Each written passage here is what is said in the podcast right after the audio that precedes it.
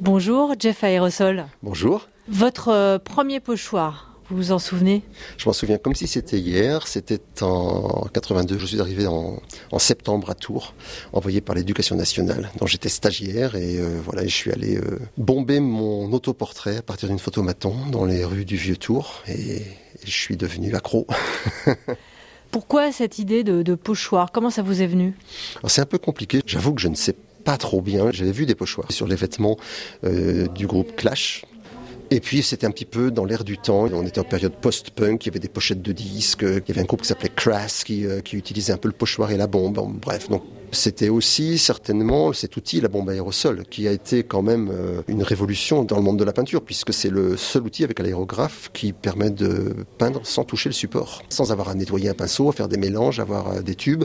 On met ça dans une poche, on a un pochoir dans l'autre main, et puis bah, on peut peindre la même image 50 fois, 100 fois, vite fait, bien fait. Jeff Aérosol, pendant très longtemps, vous bombez dans la rue, mais euh, vous n'en faites pas votre euh, métier. Exactement. À l'époque, j'étais donc enseignant. Même si j'ai toujours euh, aimé la peinture depuis, et le dessin depuis que je suis môme, la musique aussi. J'ai eu ma première guitare, j'avais 12 ans. J'ai fait un premier groupe quand j'étais au lycée. Enfin bon, puis je suis devenu un peu malgré moi prof d'anglais. Lorsque effectivement j'ai commencé à bien vendre ma peinture et que je me suis dit bon ben tu gagnes plus de sous avec ça qu'en étant prof, euh, autant arrêter d'être prof. Quoi. voilà. Et là, donc, depuis plusieurs années, vous exposez en galerie. Ici, euh, à Paris, ce sont des œuvres euh, toutes récentes qu'on peut découvrir avec, là, la technique du pochoir. Enfin, ça fait bien longtemps d'ailleurs que vous l'aviez complexifié. Il y a différentes couches. Mm. Bon, en fait, le, le, pochoir a évolué avec l'évolution des outils à notre disposition, en particulier les ordinateurs. J'ai sophistiqué mes pochoirs, mais parfois je reviens quand même à des choses assez basiques. Et toutes les toiles qui sont présentées ici sont de 2022, mais pour certaines d'entre elles euh, réalisées avec des matrices, des grilles, enfin des, pochoirs euh, objets, disons, qui sont plus anciens.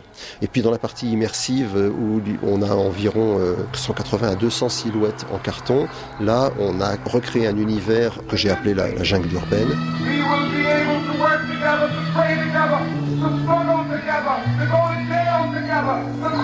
Il y a du bruitage, il y a des sons, il y a des voix, il y a de la musique, il y a 180 silhouettes à, à l'échelle 1 de, de personnalités ou d'anonymes. Enfin, dans les personnalités, il y a Bruce Springsteen, David Bowie, euh, Nina Simone. Voilà, c'est ça. Et en fait, euh, je les ai mélangés euh, de façon presque aléatoire, des gens connus, des gens pas connus, des enfants, des adultes.